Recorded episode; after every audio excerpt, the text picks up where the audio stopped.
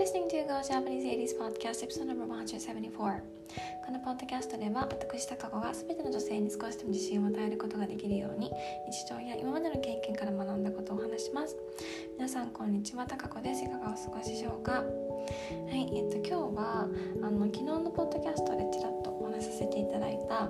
の大学の時にあのお世話になったなんとか高子先生についてお話ししようと思います。あの昨日からあのなんていう名字だったっけなってあの思い出そうとして結構考えてるんですけどそう出てこないんですよね。なのであの勝手に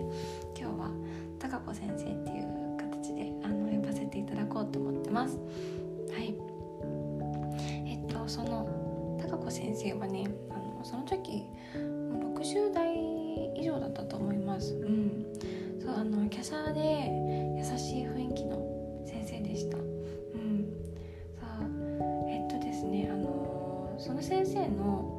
すごい印象に残ってるエピソードがあ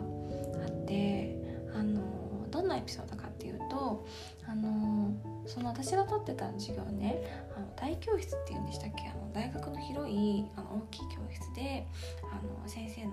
講義聞くの。あのそうその大きい教室だったんですよ。そう。でねあのある時授業中にねあの教室の真ん中あたりに座ってた子たちが結構おしゃべりしてたんですよ。ねあのその高子先生はその子たちに注意したんです、うん、であのちょっと経ってからまたその子たちがねあのおしゃべりし始めたんですよ。そう。であのそしたら先生があのその子たちの席の近くまで行ってまた注意したんですね。うん、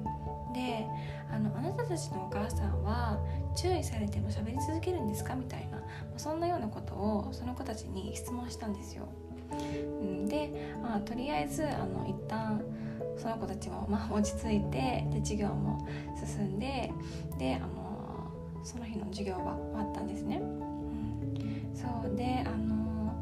その次の授業のその次の週の授業の時に授業の初めにその高子先生はねあのみんなの前でねあのまず最初に謝らせてくださいっておっしゃったんですよ。あの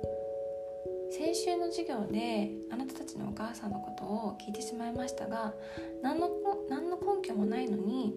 あなたたちのお母さんのことを持ち出して聞いてしまってごめんなさいって謝ってたんですよ、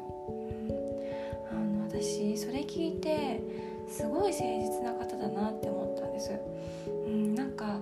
あの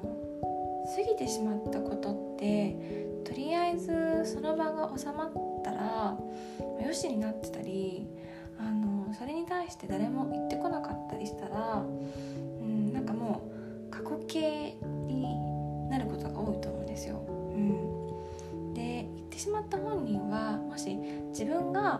悪いことしちゃったって思ってるとあんまり思い出したくないってなると思うんです、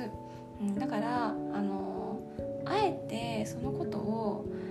あの触れない人の方が多いんじゃないかなって思うんですよね、うん、でもあのその先生はその大教室の前でマイクを持って授業の初めにその子たちに対して謝罪されたのがなんか素敵な大人だなって思いました。うんあのもしかしたら言うことに対してもあの抵抗あったかもしれないしって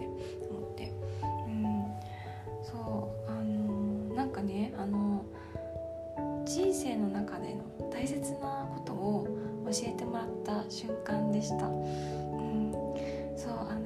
そういう大人って信頼されると思うし、うん、私もねそういう大人になりたいって思いました、う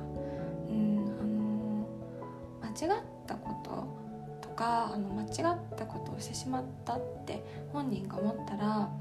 ちゃんと謝るっていう姿勢を大人が子供とか若い世代に見せるのって大切だよなって、うん、思いました。うんそうあの、う、すごいね素敵な先生だなって思って、うん、昨日ねそのことをあの